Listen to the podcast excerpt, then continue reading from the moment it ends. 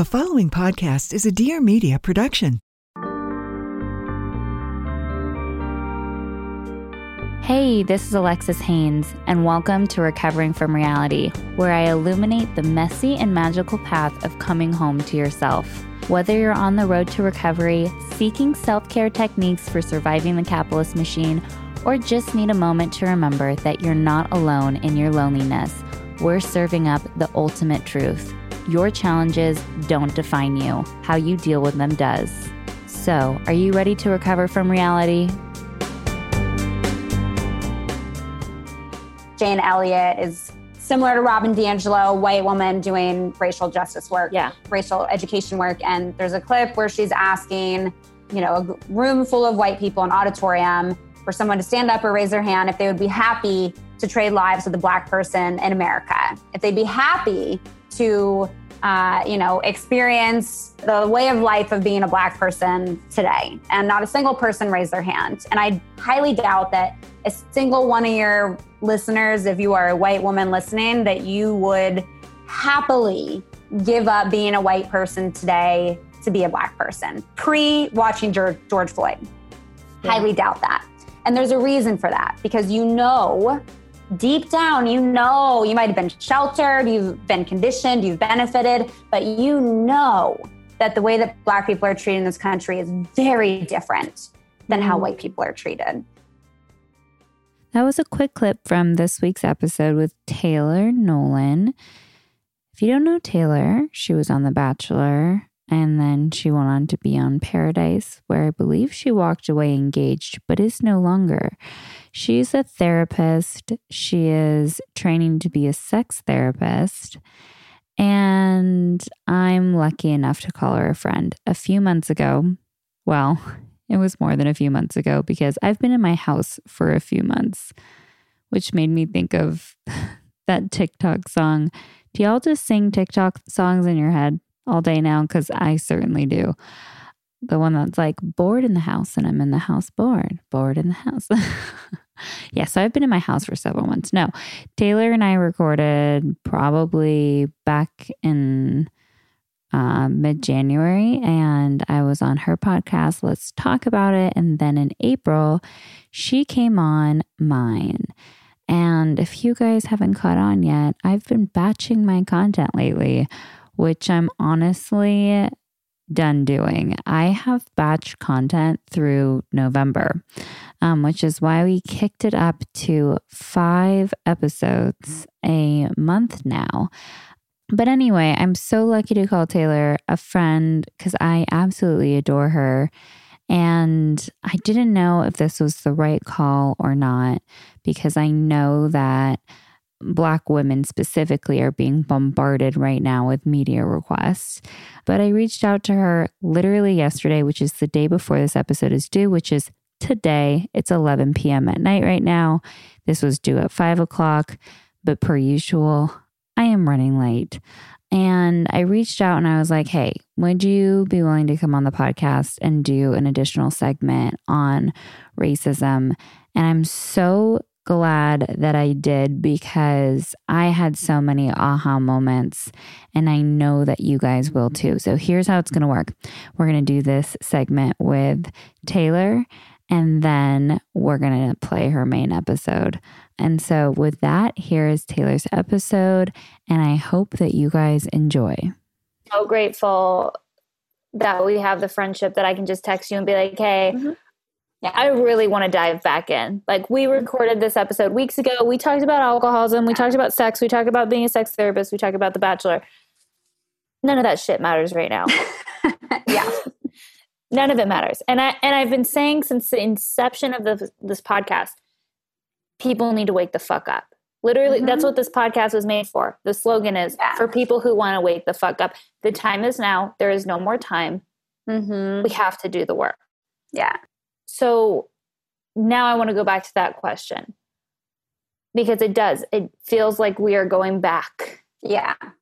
instead of moving forward. But are we really going back or is everything being videotaped now?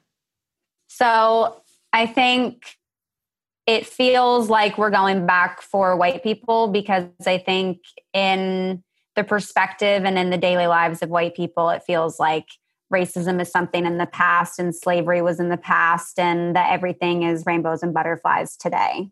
I think for mm. black people of color that there have been some small steps forward, but it still feels like we're living in the past and that we're just watching history continue to repeat itself and that that really fucking sucks. Yeah, I think there's a couple of things to unpack there. One, as a white woman, growing up in a society of systemic racism, I think people have this idea and this belief, and I've touched on this before, that because you grew up in southern liberal Southern California, mm-hmm. that in this bubble, that this yeah. doesn't exist. And I grew up in a family that in quotes didn't see color and everybody is equal and was super spiritual but was bypassing the racial work right and i didn't really yeah. Wake up to this work until about five years ago mm-hmm. and, and i didn't mm-hmm. actively start doing this work now the first time i could vote was for obama yeah you know what i Same. mean Same. like that's that's where i'm at as a millennial mm. woman right yeah and so i kind of grew up with these beliefs of like, well, gay marriage is legal now and interracial marriage and blah, blah not really understanding mm-hmm. how systemic racism is so rooted in every aspect of our lives. We feel more divided than ever, to me. Like, I think that as people of color, you've always probably felt divided, right? Because there's always been that undercurrent. And I don't think that the president is helping at all. In so many areas, um, statement is accurate. Yes. Yeah. and yeah, I think the division is that division has always been there for black people that it hasn't felt like mm-hmm. we really have been included that we've been accepted in certain parts of of life and of things and in society but for the most part yeah. there's still a very obvious like no i know my place i know i'm the only white person in this space. And i know i know how how i'm supposed to show up right now in respect of everyone else's comfort. Yeah. So yeah we as white people have cherry picked we've cherry picked the parts of blackness that we deem as mm-hmm. acceptable. Yeah absolutely. We've sexualized it. We i mean we created the kardashian empire off of it mm-hmm. which is i'm sorry disgusting um, because there's really been no they've come out against racism which then we can go down the rabbit hole of kanye which is a whole mess. But they've never really said like yes we've profited off of black culture and this is what we're going to do. Because i think that a lot more people would be like okay but so so what are you going to do with that? Like what are you actively going to do to help people of color with the millions and millions and millions of dollars that you've made off of this mm-hmm. and i think that's kind of the step here is is the action steps right now a lot of companies are getting called out a lot of influencers are getting called out mm-hmm. what are some of the action steps that you would like to see in both the corporate world and in the more influencer podcaster reality tv space mm-hmm. yeah i think one of the first steps that i would like to see from both the influencer space and the corporate world is that accountability that you did just touch on taking those steps to acknowledge and to take accountability for how you have benefited, of how you have upheld uh, white supremacy. Um, and honestly, one of the biggest action steps is like to do the research, like to not continue going around asking people, you know, what book should I read? What things should I do? Like, we are all capable adults with google like we can we can figure out that work um, for ourselves so taking that accountability sharing the growth sharing that process not just the you know parts of you donating to somewhere or you know following another black influencer or you know sharing the mic with another black influencer but but this real acknowledgement and transparency around the mistakes that you're going to make because you're going to say the wrong things. You're going to you know potentially share information that you might think is helpful and you being an ally might actually be more harmful might be a little tone deaf. To just be open to that. So i think that transparency especially for like white influencers is super important and taking that accountability and and actually moving forward and showing up. In terms of like actual corporate stuff you know i've had some brands message me and be quick to jump of like starting immediately amplify black content creator and like i just talked about this in um, this last week's podcast episode on on let's talk about it where like a lot of these companies have not been safe spaces for black people to begin with. And then you want to capitalize and uh, brand yourself by using our blackness that we yeah, then actually have yeah. Can you just shut up about it? Like just do it. Like, yeah, you don't well, it's like you didn't want it's yeah. like you didn't want us then and we then suffer from that and you then choose white influencer after white influencer after white influencer over us and or you know white model or whatever it is. And now you're like oh we really want to uphold your and blah blah. And it's so it feels like objectifying. It feels like you're being used. It feels like it feels performative and it honestly feels icky. Um, so i think for corporations you know brands whatever to actually really start working with black people models creators you know adding people to their team whatever it is like you got to make that a safe space first. Like you got to actually from jump from kind of products you're promoting to the language you use to the people on your team make that start being a safe space. And you know it's this quick jump to like starting immediately we're going to do this this and that and we're going to you know post every black person we've ever worked with.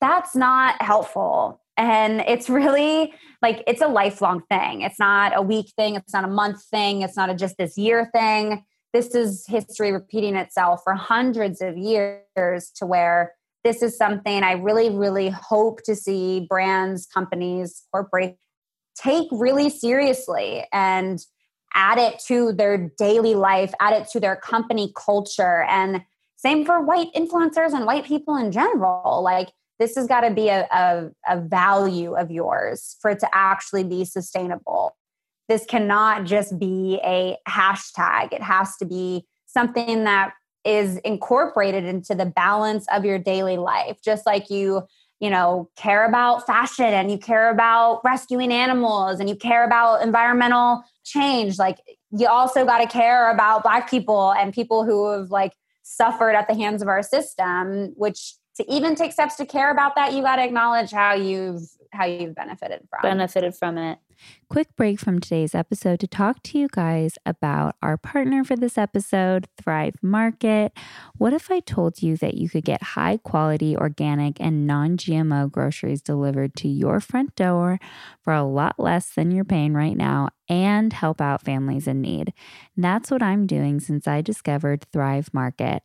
As a proud Thrive Market member, I get the products that I love, and my paid membership provides a free one to someone in need like a low income family, teacher, veteran, or first responder. Thrive Market tailors to over 70 different diets and values like paleo, keto, or plant based, delivering the highest quality organic and non GMO food. They also offer clean beauty and bath products, pet staples, and non toxic cleaning products. Plus, ethical meat, sustainable seafood, clean wine, and so much more. I will tell you this week in my Thrive order, I got my favorite Siete chips and my Primal bars. I'm absolutely obsessed. Those collagen bars are everything. And as a member, I'm saving 25 to 50% off traditional retail prices, and their carbon neutral shipping is free on orders over $49. Not only do I feel great about getting a deal on my favorite clean organic products, but I also feel great about helping to support families who need it most. In addition to membership matching, Thrive Market is matching donations to their COVID 19 relief fund dollar for dollar. Thrive Market is working working 24 7 to make sure members are getting their groceries delivered as fast as possible. You can learn more about their commitment to their customers and membership matching on their website. Try Thrive Market and become a member risk free. Go to thrivemarket.com slash reality. Join today and you'll get up to $20 in shopping credit towards your first order. That's Thrive, T H R I V E, market.com slash reality to start your risk free membership and get up to $20 towards your first order. ThriveMarket.com slash reality. Now back to the episode. Hi there, I'm Lauren McGoodwin, founder and CEO of Career Contessa, the largest online career resource built inclusively for women. I also have the privilege of hosting our new podcast, The Femails. We're here to help with real talk career advice from CEOs, authors, creatives, and other experts to give you real strategies for building a successful career all on your own terms. Each episode of The Femails is sure to not only inspire, but also to motivate you to take action and move your career forward. Be sure to tune in every Tuesday for new episodes and follow along on careercontessa.com. I think that while I've always been someone who's been in the camp of I'm going to be vocal and if you don't like it, unfollow me because you're not my fucking people anyway, mm-hmm. a lot of people have felt scared, scared to say the wrong thing. I've said the wrong things. I've mm-hmm. I've fucked up.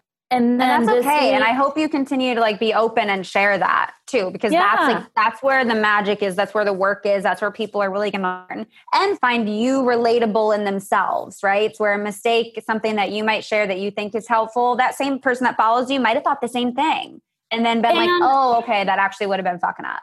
And also in the Black community, there is difference of opinion. So I shared the book right, mm-hmm. White Fragility. People were like, "Well, you need to share books from black authors. You can't share books yeah. just from white authors." Okay, so there's always and here's the thing.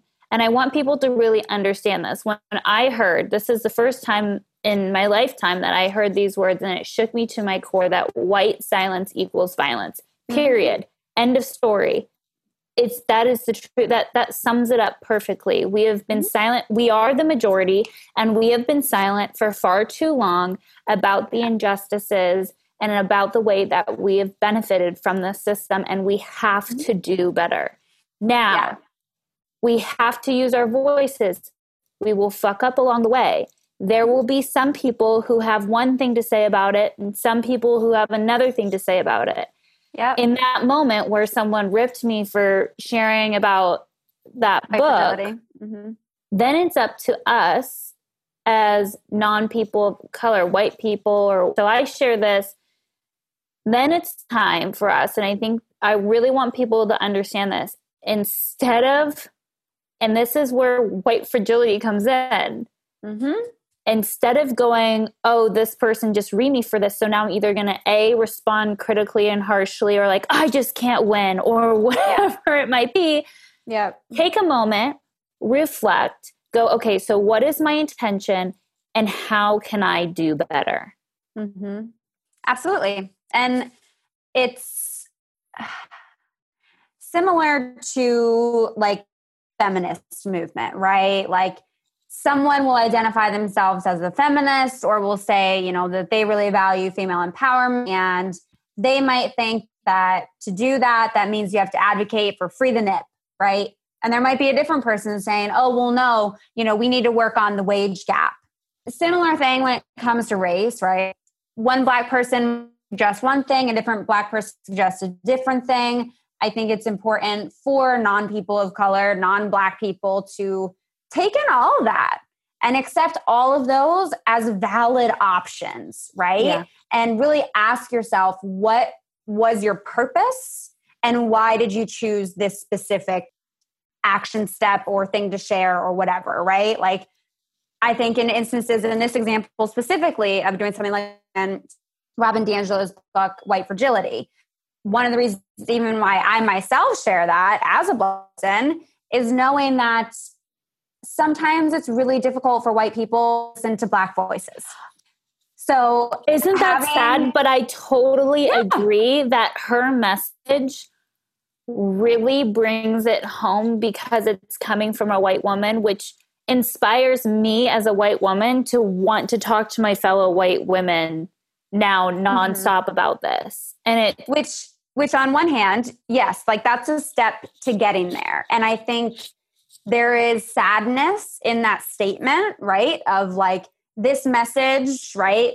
As valuable and valid as it is, is easier for white people to listen to coming from a white person than it is coming from a person of color or a black person. That there's a lot of sadness in that statement, but there's also a fuck ton of reality in that. So sometimes it is these baby steps, right? Of getting people to, you know, okay, yeah, I can hear this coming from Robin. Oh, so then when this other woman of color says it, now I kind of get it because I did also hear from this other person, which in some weird, fucked up way gives it more validity.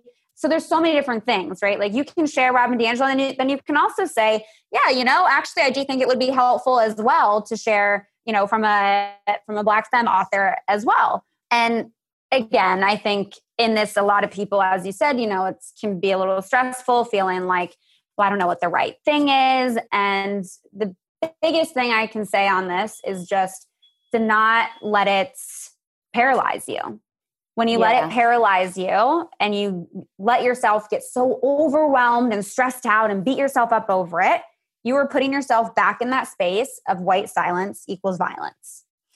So, I love what that quote that you brought up on a live last week about how shame leads to temporary action. And I think mm-hmm. I've been so careful. All of my mom threads are all uh, on social media, which have these groups of thousands of women are yeah either all lives matter or black lives matter all lives matter mm-hmm. or black lives matter blah blah blah blah blah blah blah right mm-hmm. and so you're seeing all these really heated debates and i took that to heart because first of all i know it's for, okay so first of all i'm fucking mad i've been mad well before george floyd. I'm at my tipping point. I mm-hmm. feel it. You know what i mean? Like just knowing what's been going on in this country since I kind of started to wake up to it about five years ago in my early 20s. And here's, you can take that anger, and what I find is the most beneficial is to take that step back, to reflect, to breathe, to not get heated, to keep people accountable, but to do mm-hmm. so in a way that isn't shaming because I do feel like there's a piece of that like okay so an example is my friend who's like well I've I'm not racist. Like my parents weren't racist. We never owned slaves. Like we, you know what I mean? Blah blah blah. Narrow, narrow, narrow definition. Of okay, right? So like, only racist if you own slaves. Is that like, how it works? But this is like, you know what I mean? Growing in California, growing up in mm-hmm. California, going to diverse schools, not seeing color, the whole thing, right? Mm-hmm. And so it's one of those things where I realized had I been like, well, you better sit down for this one, Becky, because I'm about to mm-hmm. school your ass on mm-hmm. all of these things. Maybe she would have changed for a moment. But what I find is that through education and patience. And even with my mom, who is a 56 year old white woman who is, you know, super spiritual and believes that everyone should have equal rights. And this week I explained equity and equality to her and it blew her fucking mind. Mm-hmm. Um, but just having this dialogue and saying, I need you to watch the George Floyd video. I mm-hmm. need it. She was like, I can't watch that. And I'm like, no, I, ne- I need you to watch that. I need you to see what is really happening. I need you to see the way that the police are treating people. I need you to see what's happening on the streets right now. I need you to see what's going on. Like, I really, I need you to witness this. I need you to see all of it. And doing it with her and sitting down and watching the video and crying together and feeling those moments of like grief. That is what creates long term, massive, like gut wrenching, heart opening shifts of like perspective. And so I'm hoping that this is a call to the 80 plus percent because I know my demographics of white women that Mm-hmm. listen to this podcast. That you'll encourage each other to do this, to watch documentaries like The 13th, to start not shelter yourself from Mhm. the reality of what is happening, from the reality of the Black experience anymore, and to really envision yourself in their shoes. Yeah. And I mean, I have a lot of thoughts just around, you know, people watching the video or not watching the video. And I really hope so badly, and I know it's not the case, uh, but it shouldn't have to take watching a man get murdered for you to care, for you to want to advocate. Like, like we said, these things have been around. There have always been jokes about black men getting pulled over by the cops. So I'm you might have circulated around a bunch, but Jane Elliott is similar to Robin DiAngelo, white woman doing racial justice work, Yeah. um, racial education work. And there's a clip where she's asking, um, you know, a room full of white people, an auditorium, for someone to stand up or raise their hand if they would be happy to trade lives with a black person in America, if they'd be happy to, uh, you know, experience the person, the the way of life of being a black person today. And not a single person raised their hand. And I highly doubt that a single one of your listeners, if you are a white woman listening, that you would happily give up being a white person today to be a black person pre watching George, George Floyd. Yeah. Highly doubt that. And there's a reason for that because you know, deep down, you know, you might have been sheltered, you've been conditioned, you've benefited, but you know that the way that black people are treated in this country is very different than how Mhm. white people are treated.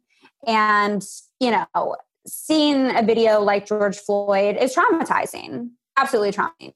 And the black community has been dealing with that for years, hundreds of years, and not even having to be on tape, right? Experiencing that within their families for generations. You know, their men getting locked up and put in jail and, you know, kids being raised without father. Like it just, it goes on and on and on. And it's so sad and disappointing that, and infuriating, frankly, that we don't actually receive proper education on Black history in our schools. And when people are like, oh, I had no idea, sometimes I want to ask, like, do you remember learning about slavery in middle school? Like, what did you think when you learned about when you learned about that? Like, did, It's just you not? such a whitewashed version of history. No, it totally. It totally. You know, people going back and watching, you know, Malcolm X movie.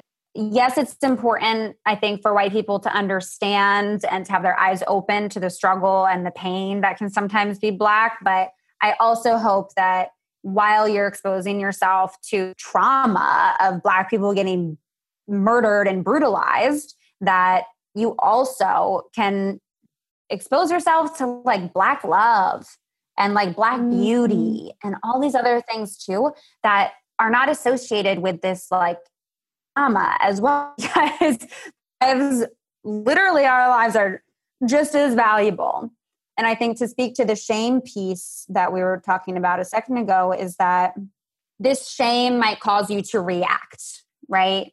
You might have a gut reaction to this of feeling like you're a terrible person because you're white. So you're just gonna you know quick to act. And i think that's a that's not sustainable because it will in in time paralyze you. And then your ego will try to defend itself against that shame of being a bad person where you will have that white fragility pop up. So i think it's it's important that when you feel that shame come up and you have this like gut reaction to just want to like i'm just going to post this or i'm just going to say this or like you know whatever it is that you like take a second and sit with that first. And when you respond you share what that process was because it's going to be a process. You're going to feel some shit. And that feeling a little bit guilty is okay. That you might feel like, oh, you know, that was kind of fucked up when we were at the club and Jessica said the N word singing the, you know, Kanye and, you know, our other black friend sitting over there like clearly seemed uncomfortable and I didn't say anything. And like, I do feel kind of bad now, you know, whatever example comes to your head, you can feel a little guilty for that. And you can feel like, you know, I was not the proudest of myself in that moment. How can I move forward in, in a better way? How can I practice being an ally? How can I be anti-racist? Well, that's your homework. That's that's hopefully yeah. now what you feel motivated to do with that little bit of guilt. That's likely going to come up. Well, and I think that that's, you know, Brene Brown puts it so perfectly guilt is motivating, shame is crippling. Mm-hmm. Yep. And so if you're feeling that guilt, if you're feeling that sting, that burn, sit in it, sit with it for a little mm-hmm. while and yeah. let it motivate you to do the work to become a better ally. You know, I think I think back to when Ashlee Marie Preston all week it's been coming up because we've been seeing all these people like Hannah, Stassi, all of these mm-hmm. people getting called out. And she talks about finding the nuance in the noise. Mm-hmm. And it's been really noisy lately. Yeah. It's been really, really, really noisy. And as white people, we're going to feel like we fucked up and we have fucked up. Some worse than others. And this is not to say that Hannah or Stassi's behavior is at all acceptable because it absolutely wasn't. They fucked up big time. I just hope that they know that it's repairable and that it's more than an apology, it's actual work. It's what am I mm-hmm. going to do to to change this? I will say I got a little fucking pissy and I know you have to go right now mm-hmm. with Stassi announcing that she's fucking pregnant and it mm-hmm. breaking the fucking internet after this whole debacle. I don't think that that was at all, they should have been kept to yourself. That's absurd. But I'm just saying, if you do fall short, if you do have a white woman or a person of color or a white man or a man of color confront you about these things, it's okay. Take a mm-hmm. moment, reflect and figure out what what you need to do to do better. Yeah just be open which is a hard hard thing to do. And isn't something that many people are are even practicing in their daily lives before all of this? So mm, yeah. it's gonna be hard it's going to take time.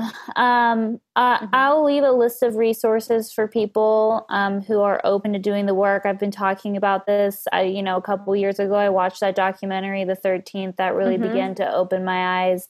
Yeah, I'm reading the books. I'm doing right now Rachel Cargle's uh, mm-hmm. online course, which is incredible. Yeah listening to black voices, educating yourself, diversifying your feed, listening. Please don't go to all the black people right now and ask them for advice. Google. Mm-hmm. I hope that everybody who's listening to this and to this episode, which we recorded a few weeks ago, leaves mm-hmm. feeling inspired, knows that you can Google. Um, yes. and yeah. um, and that you're actively doing the work. Yeah thanks for having me on for a little follow up. Um, I don't totally remember all of what we did talk about the last time earlier on in this episode, but um, there's even parts of my time on The Bachelor that, you know, if you rewatch and you really actually consider, you know, how in America we view race and, and my role on the show, it's, uh, there's little microaggressions and all kinds of things that come I, out in the I didn't want to talk about The Bachelor too much because I didn't want to insult you, and I feel like everyone's going like, "What's it like to be a bat- black uh, black bachelorette? Like, yeah. what's it like to blah blah blah blah blah blah blah blah?" And what about mm-hmm. Hannah? And what about your thoughts about yeah. the first black bachelor that they just announced right now, and all of these things? Like, yeah. but yeah, coming off as the angry black woman, the Yeah, You- it was educated, but everyone likes to say I was condescending, which was actually just tone Mhm. policing. That's all that was was tone policing. So yeah.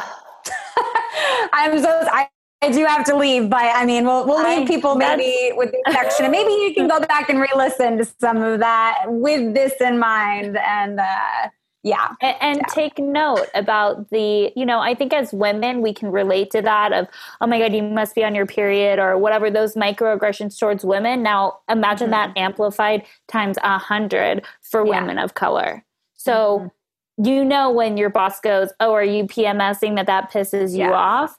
Um, imagine that times a thousand of all of the little things whether it's regarding your hair your body hair your sexual identity your skin y- whatever it might be. So yeah. I hope uh, I hope people can take a really good look and reflect on how they actually perceive people of color and Black people specifically. Um, but and Yeah, hold these for- franchises accountable and these shows accountable. Mhm. Like we need to be saying like I'm sorry, it is not acceptable that we've had I don't even know how many seasons of The Bachelor there's been and Bachelorette, but like 16, like over twenty. 20 and there's been now one black bachelor like it's 2020 That this is no longer accept- acceptable like you need to be okay with losing fans and losing followers in order to do the fucking right thing So that was amazing. And I hope you guys had as many takeaways as I did. And now here is Taylor's main episode.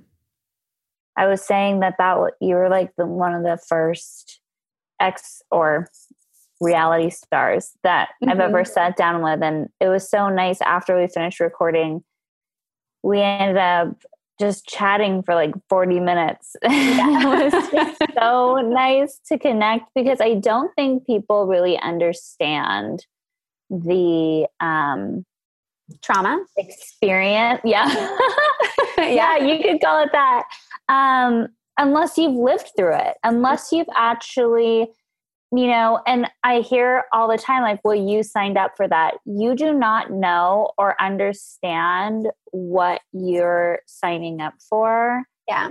until you're in it Yeah. And especially when you're at a really young age, especially when it's not an environment you've ever been exposed to before. Like you might have an idea of what you're getting yourself into, but you really, really don't.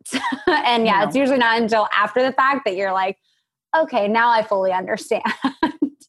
Yeah, and it it's chaotic and the hours are insane and it's they want you to be like as crazy as possible. And Yeah. so they put you in these situations where like there's a lack of sleep and you've been going and like burning at both ends and it's nonstop Mhm. chaos in order to have these really intense, you know, moments on the Yeah. show and it's just so intense. But I think what's interesting about your situation is that when you went on The Bachelor, you were one, sober by choice, not because you're Mhm. an addict or an alcoholic. yeah. And two, you were in school or out of school. I had just like become a I therapist? graduated in yeah. Yeah. I finished in May 2016 and then we were we were filming September 2016. Such an interesting like so to go on it because i watch reality shows now and as somebody Mhm. who you know i went to school to become a drug and alcohol counselor and obviously am really passionate about therapy and mental health and i watch reality shows now and i'm like oh my god okay what i would say to this person and this is what's going on with that person and like that like amplifies i feel like the entire situation because you're like oh my god Mm-hmm. I need to like give you all therapy. it really takes a lot to set those boundaries of like, how is Yeah. this helping or is this not? Yeah, and I think I that's something I definitely struggled with because I a there was just such a obvious external cry for help uh, by one person in particular, but also several of the women. Uh, where you know, being in the show on The Bachelor is the first time that they are ever being asked to really process their feelings in such an intense, deep way. You know, when we talk with producers, those are you know, kind of mini therapy sessions. So it definitely brought out a lot of emotions in girls. And, you know, for myself, even I was very overwhelmed, but there were definitely, uh, there was, there was a large part of my experience where I was the observer and I wasn't really subjective in the experience. I wasn't really putting myself first. I was looking at what was happening around me and kind of making these observations and you know in some ways really bitching and being a pain in the ass to producers of like this is happening and it should not be happening but also of you know kind of inserting myself where help was somewhat asked for but wasn't really wanted to where you know i definitely kind of shot myself in the foot trying to help people that didn't really want to be helped but in my eyes was like you know, thinking of things of just me being an observer and not really being there to like actually develop this relationship, but just that like there were so many dynamics happening around me that I was like, wow, this is a lot. As a therapist going into this, and I started with the reality TV thing because I just thought about that before we jumped mm-hmm. on, but I really want to get into your background and your passions and all of that yeah. stuff. But I imagine so as a therapist, going into this experience were you like holy fuck i'm about to date a guy that's gonna date 30 other women? And you know is this a good idea? And is this healthy? And like wh- what are the, my personal boundaries? And like did you already mm-hmm. have all that stuff kind of set before you went into the experience well first i would say i didn't go into the experience as a therapist Mm. So that I think is a really big distinction for people to make. When I went on the show, yes, I was like, I'm about to date a guy who's dating a bunch of other women. But for me, I was like, that doesn't seem much different than what happens in normal life. We just usually don't know about it.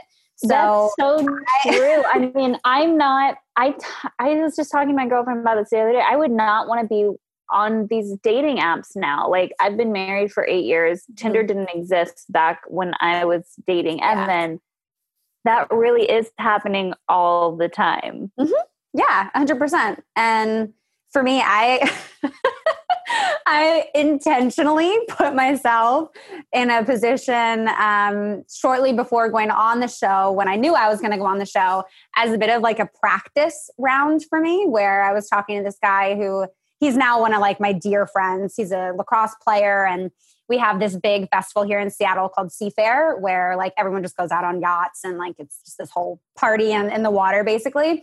And his boat was going to be filled with like other like athletes, like NBA guys and all this stuff. And I was like, I know he's inviting other girls and we've kind of like hooked up and hung out a little bit. And like, I know this boat is just going to be filled with girls that like want to get with these athletes. So I was like, all right, yeah, I'm going to go and I'm going to see how I interact with all these other girls who I know like we're all kind of going for the same guys. And it ended up being a great time. I got two of like one of my close girl, two of my close girlfriends now, still to this day from like four years ago when that first happened. And I felt like I came out of it pretty well. And so I was like, yeah, okay. It's like it won't be much different than that, I guess.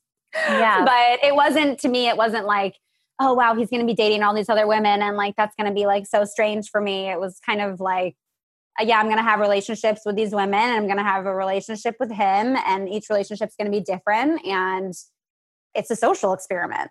So yeah going back to the whole you said like oh by helping this person it ended up shooting me in the foot there's always that one in every season who's like mm-hmm. sound the alarms like this is not normal you're day drinking and like wasted mm-hmm. you're crying all day long yeah you seem emotionally unstable and mm-hmm. this you know what i mean so it's almost like this weird thing yeah. where you're almost better off saying nothing which is weird. But and it's really hard to do that when you're constantly being asked questions about it too. Mm. And and the intent is I think the important piece. Like certainly you're responsible for not only your intent but also your impact, but it's it's definitely about the delivery and the intent and I think the delivery sometimes we don't always have, you know, perfect, which is okay, but there certainly still is an impact that we have to take responsibility for. So, I mean, yeah, you might have the best intent of saying, you know, I'm concerned about you because you seem to be maybe abusing alcohol right now and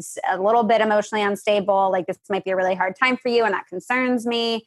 but it might be coming out in a delivery of like you're unstable and like you're an alcoholic and yeah. that your intent gets a little lost in that but you still have that impact of where you know that person was made to feel attacked and whatnot and it definitely might seem like the best route is to just not say anything. And for some people they can do that. For some people producers are not constantly asking them what their opinion is of this situation right? They're they're being consistently asked questions about their relationship with the lead and that's what their focus is. So, i mean it, it really is is different for everyone. And yeah sometimes it, i would i would definitely recommend if you can to you know kind of keep your observations to yourself uh, but as i've learned from experience that can be really difficult to do especially when you're very opinionated like i am Yes. The other thing that I think is always really interesting in the show, and I think it probably has to do with, I think the producers probably have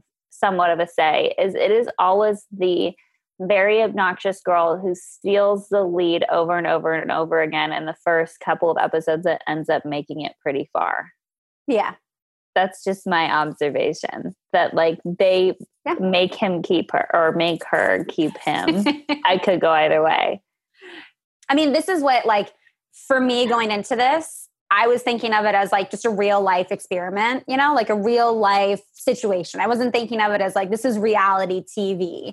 But when you're there, yeah, it starts to sink in a bit. And when you even point out that observation, it's like, yes, because this is also reality TV.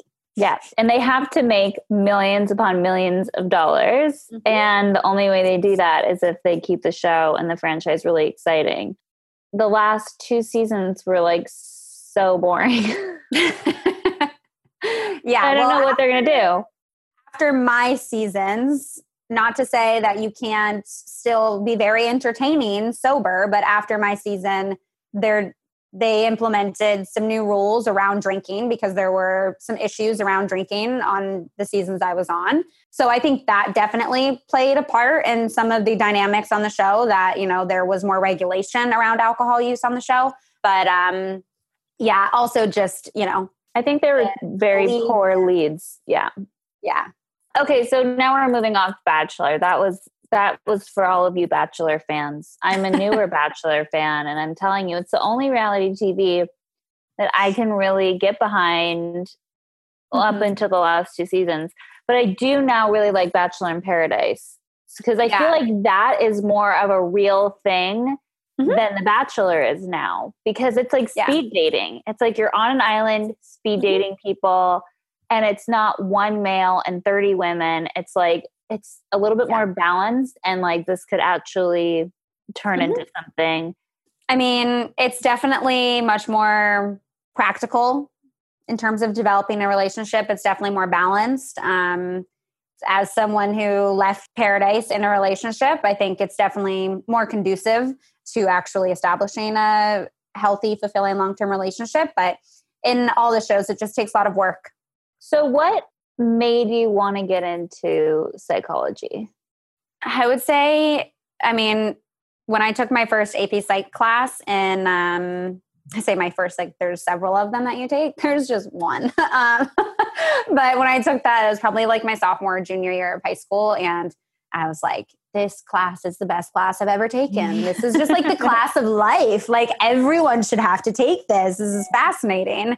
And um, you know, growing up, I was always attracted to people that had these layers to them that you know came from really broken homes or broken situations or had experienced some level of trauma. You know when i first started experimenting with drugs and alcohol when i was 12 uh, in middle school you know i drank a little bit realized i didn't really like it stopped drinking smoked weed more. Uh, but everyone else around me went down deeper relationship paths with alcohol that ended up to be quite abusive and with other drugs. And I still remained very close to those people and always felt like I wanted to like create this safe space for them to be like, why is this happening? Like, why this is not something you have to be doing and you're doing it and you're like numb and you're just like, trying to numb all this pain, but like, let me hold this space with you. And even then, in, um, It was a little bit in middle school, but I became much more aware of it in high school, where several of my extended family members were, you know, passing away of cirrhosis of the liver and getting cancer from lung cancer from smoking cigarettes and just seeing that history within my family and seeing how much it tore my family apart entirely was really upsetting to me and just felt like there's no need for this. Like, this is so preventable. Like, why are we doing this? And then taking that psychology class, it just kind of felt like I was so interested in people that had these layers of pain that were using substances for numbing and really wanted to help however I could. And so once I took that psychology course, I was like, I'm definitely going to major in psychology. And during my bachelor's, um, I did some work doing group counseling with um, substance abuse rehabilitation and loved that work and knew that like I was not good with numbers. I didn't want to do research, but decided then to go get my master's in clinical mental health counseling, where I did work in private practice. And as much as I, you know, like shout out to everyone working in community mental health, it's so important and so needed. I definitely was much more passionate about doing work related to vulnerability and shame and more higher functioning type clients. Um, so private practice was kind of that sweet spot for me. And it's just, I describe it as like it's the work of life. So it's like, why would I not want to do this? Like it's just connecting with humans and me helping other people figure out how to help themselves. And it's something that like feels very grounding to me in a lot of ways. Um, so a lot of things brought me to it. no, I mean, I think that one, it's really impressive that you had the insight as somebody who began to consume substances the way that other people in your family had. I don't think that's talked about enough. Like how, as children, when we're so mm-hmm. susceptible to what we witness in our environment impacting yeah. our lives, the way that our parents and the adults in our lives consume substances impacts the way that we do in major Absolutely. ways. I mean, I think about, and I have a lot of friends who really party who think that, you know, their five year olds aren't going to remember, mm-hmm. you know, yeah. but they are. Yeah. I mean, my my mom is you know she grew up with her dad who you know abuses alcohol pretty heavily uh likely an alcoholic and she has a very interesting relationship with alcohol that I've observed over the years. And at times it definitely involves abuse. Um, you know, she's tried to kind of control it at times where she's done things like dry January and then said she's going to like mindfully consume alcohol. But then she's also gotten into the wine industry where now it's like it's her job. So, like, you know, there's a different rationalizing around it. But yeah, I mean, many, many of my memories with my mom are around her drinking or you know me being the dd to go pick up my mom and and her girlfriends on their girls nights out and kind of me taking on more of that parental role which you know i think does in a way play a role in how i did respond when i experimented with it in middle school because you know until i was like seven or eight. My mom was raising me as a single mom. And even then, when she got remarried, uh, my stepdad's in the Air Force, was in the Air Force. And so he was gone most of the time then as well. And it's so acceptable in our society. You know, there's all these like, you know, it's five o'clock, time for a glass of wine, like all these. I know, things. but it's not even five o'clock now. It's like I'm seeing these memes yeah. of like how to tell how your kids can tell time and then it's like a mimosa at nine and then a oh. bloody mary at 11 and then a glass of wine at five one thing that you're really passionate about talking about is sex and i love that mm-hmm. because talking about i you know i believe that yeah okay so if we want to bring balance into our lives like we have to be willing to talk about sex and our sexuality mm-hmm. more because it's just not being talked about enough. Yeah. I mean, we don't really receive any kind of education around, you know, what uh, healthy drinking habits look like throughout our lives. And we especially don't get healthy education around what like a good healthy connection with our sexuality looks like either. Um, so yeah, it can be a difficult thing to talk about sometimes because there hasn't been that language established for us. It hasn't been modeled for us. It feels, you know, like most of what we have heard about it is that we don't talk about it and that we keep quiet about it and that it's private and it's something we keep to ourselves, which still remains true for some people, but not for everyone. So I, you know, in addition to doing a lot of work around vulnerability and shame in my practice. I also do some sex therapy. So now I'm currently in training uh, to be certified as a sex therapist. And, you know, I think back to my bachelor's and when I took my human sexuality course, I remember my professor, Dr. Kate Thomas, was so, she was just such a hoot. And I remember just being like, oh, I want to be like her one day. Like, I want to do what she does because it just seems like so much fun. And, you know, I kind of more went down the route of like general mental health counseling because I didn't want to be put in a box of like, I can only do substance abuse or I can only do sex therapy.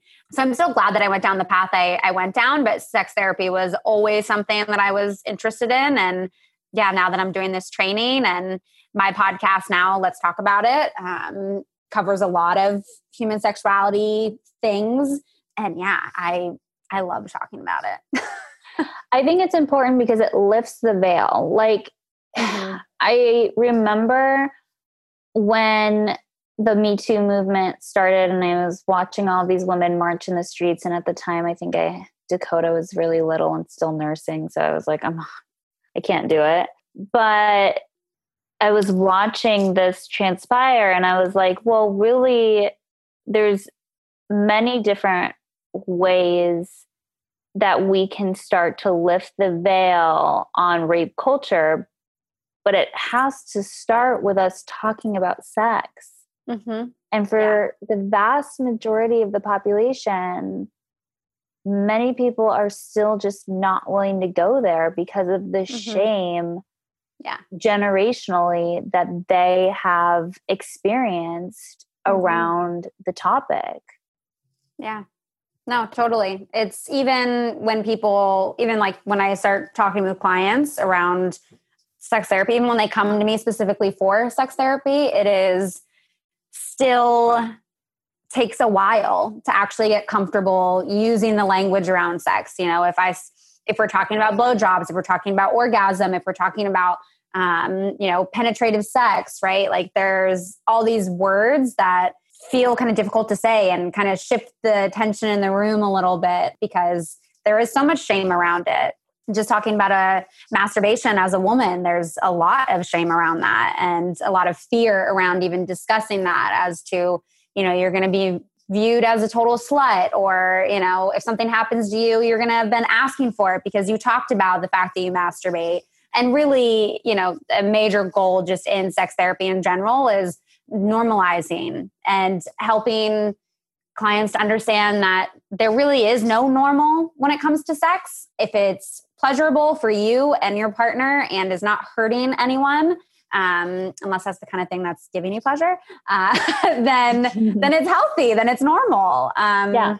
You know, it's going to be different for everyone, but yeah, a lot of sex therapy is working through that shame and destigmatizing a lot of the language and the kinks and the things just around sex. Yeah. As a parent, I've taken a very sex positive approach mm-hmm. to which a lot of family members have been like, Are you kidding? Mm. And I've taken that approach because because of my history. I, I think had I known at age five when my abuse began that what was happening mm-hmm. to me was a sexual act. Yeah. And that, you know, that's not appropriate for children mm-hmm. and et cetera, et cetera, I would have been able to voice that. And so there is this very fine line you know between oversharing and like age appropriate and so it started for for my kids with proper terminology we mm-hmm. only use proper terminology when it comes to our body parts it's not wee wee it's not you know what I mean? Coochie. It's not any of the parts. words that I had, you know? Yeah. We use the real wor- words, and they've actually shown in studies that that reduces your mm-hmm. child's risk of being sexually abused. So we started with that and then we started to talk about red flag feelings. Like when you get that yucky feeling inside that means you should tell mommy or daddy you know? And then we started Mhm. talking about secrets that we don't keep secrets. You know what's Mm-hmm. the difference between a good secret a surprise party and a bad secret when s- an adult is telling you to keep a secret and it makes you have that red flag feeling?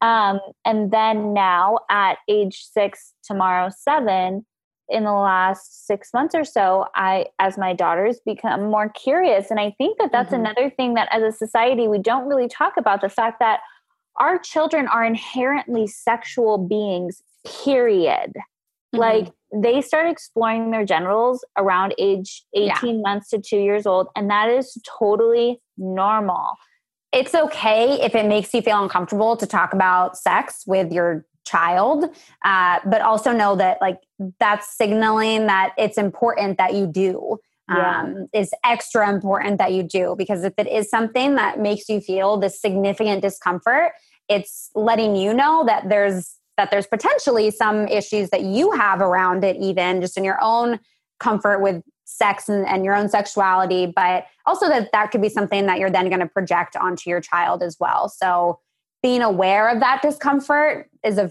first step. And then you know kind of working through that to have those conversations with your children because yeah i mean children are so curious and it's better if we give them the tools and the education and the knowledge to understand what's going on in their own bodies than it is to just be like don't do it that's Well, bad we know that statistically, if you get the don't do it, you know, the Yeah. abstinence based model, Mhm. you're more likely to have end up with teen pregnancies because you didn't Yeah. understand that penetrative sex Mhm. leads to pregnancy very Yeah. easily.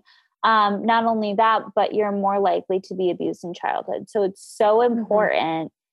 And then, you know, we know the statistics that one in four women, and I think it's one in seven boys, that could be an out of date statistic, Mhm. have incurred um, sexual abuse in their lifetime. And Yeah. so healing from that, from the shame, from the experience, and navigating and figuring out your sexual preferences after that type of Mhm. experience with a therapist is some of the most important work that you can do because you deserve to have a fulfilling, incredible sex life after abuse. Yeah, and I would definitely say, I mean, well, first, if you hear purring on my audio, I apologize. It's my cat on my lap. Uh, but that if you are looking to do some of that work, that it is going to be incredibly important that you do seek a therapist who specifically has training in sex therapy. You know, it kind of goes one of two ways where you know in a in your basic you know psychology degree and your basic counseling degree you have one course on human sexuality there's no training like explicit it? training yeah yeah I literally had one course in my undergrad and Oh one course in my graduate program. So it is very important to look for someone who is AASECT certified or who is, um, I think the other one is S star, star certified. But ask that therapist specifically what their training is in it because either you'll have people who aren't talking about sex at all because it's not something that's been in their training. Um, and then that topic never gets covered for you, or you have people who have no training in it still and are treating you as if they do. So definitely don't feel like, don't hesitate to ask that person on a consultation call um, or in an email, you know, do you have specific training around sex therapy? Uh, because that I think will definitely be important to your treatment around, you know, healing of, of sexual abuse. God, that's just incredible to me that there's not, with the, the amount of people who Yeah. incur abuse, that therapists are not receiving more training in Yeah. that area. I mean, even mind blowing. even in like a if you have someone that's a LMFT, a licensed marriage and family therapist, they Mhm. still they'll have like one maybe two courses on sexuality um, and it's a huge part of you know marriage and family relationships so yes. a lot of people have to go for this extra certification sex therapy um, or you find people who are doctors of human sexuality, which is also helpful. So uh, definitely just be specific in the title that you're looking for to make sure that that person actually has significant training to be able to help you with that kind of counseling. It takes guts to just be like, okay, I'm going to start a podcast and we're going to talk about intimacy and sex and like mm-hmm. all of the things that people don't want to talk about. So, yeah. how did how did that kind of come about? Well, first, I mean, kind of started from my Instagram because, you know, these conversations first were starting there where someone would say something, let's say, about privilege, right? We'll talk about white privilege. Mm. Um, I have a whole highlight on my page going through white privilege, you know, talking about monogamy. Again, a topic that I discuss on there. And there's only so many stories you can post before it's like obnoxious, right? And like there's just too many stories up. and so I was like, I want to continue these conversations and I have these conversations in my day to day life. And how cool would it be to just be able to record them and then just share them with other people and then just continue the conversations everywhere? So for me, I'm definitely someone that likes to put myself in uncomfortable situations and, you know, have these uncomfortable conversations. If it seems taboo and someone's like, you shouldn't talk about it, I'm like, but why? Like, I yeah. want to talk about it even more now. So like, yeah. let's talk about it. Uh, so cheesy, but um, but yeah, it, the podcast kind of started off with more mental health. I wanted to use it as a platform to help share other people's stories around mental health to let other people know that they're not alone but also to provide some kind of education and you know information around uh, different psychological disorders and just different ways that people experience and cope with their struggles in mental health. And, you know, there's definitely some episodes where I get a little more personal and it's kind of a way for me to in an unfiltered, unedited way, opposite of the show, that people were able to get to know me a little bit more. And now, after 100 episodes, it's transitioned to be much more focused on not just mental, but also sexual health. So, as I go through my own training with sex therapy and my own personal experience with my sexuality, I've extended that into the podcast as well to cover more sexual health topics. Yeah. Yeah. And it's, you know, you can't really, I don't think as a society, as a culture, as a planet, that we can really heal until we have these tough conversations mm-hmm. around sexuality, around privilege, around trauma, around mm-hmm. generational trauma, around dysfunction, around all of these things. We cannot yeah. heal until we really start to look at these things because it it allows us to develop empathy mm-hmm. towards other people when Definitely. we hear their stories and when we have people who are helping us, I guess, question everything that we thought that mm-hmm. we've known. Yeah. And that's actually like a thing I get a lot of like, you know, don't try to fix what's not broken. And I'm like, it might not be broken for you, but for yeah. other people it is. And just because something has served a function in our society for so long doesn't mean that we shouldn't ask why like what function is this serving and is does this still serve a function? I mean when i talk about monogamy and everything it's people bring that up a lot of like you know this has been working for like decades and like th- we have a reason yeah. why we do this. Like it doesn't Has need to be messed with and doesn't need to be talked about. And i'm like but no but clearly it does though because when you look at divorce rates and all this other stuff where i'm like no, like these are still important things to. When half of married people are getting divorced, that's a red flag, okay? Yeah. That something is going on, you know? Definitely. Well, with that, thank you so much. And I hate saying this at the end, but I always do. And it will be in the show notes for anyone who wants to find this. But mm-hmm. um, where can everyone follow along? And where yeah. can everybody listen to the podcast? Yeah, so you can find me on Instagram at Taymocha, T A Y M O C H A. And I have all the links in my bio for things like counseling, um, things like the podcast, things like vibrators for a discount, which is always super fun and exciting and helpful. And then the podcast you can find on any of your favorite podcast platforms. It's called Let's Talk About It with Taylor Nolan. And there's also an Instagram page for the podcast called Let's Talk About It underscore podcast. And you can kind of keep up with it there. And yeah, that's pretty much the two main places to find me Instagram and I guess another Instagram. This week's affirmation is I work well under pressure and always feel motivated. And so it is. If you enjoyed this week's episode, do me a favor, head over to the podcast app and make sure to subscribe to us, rate us, and leave a review.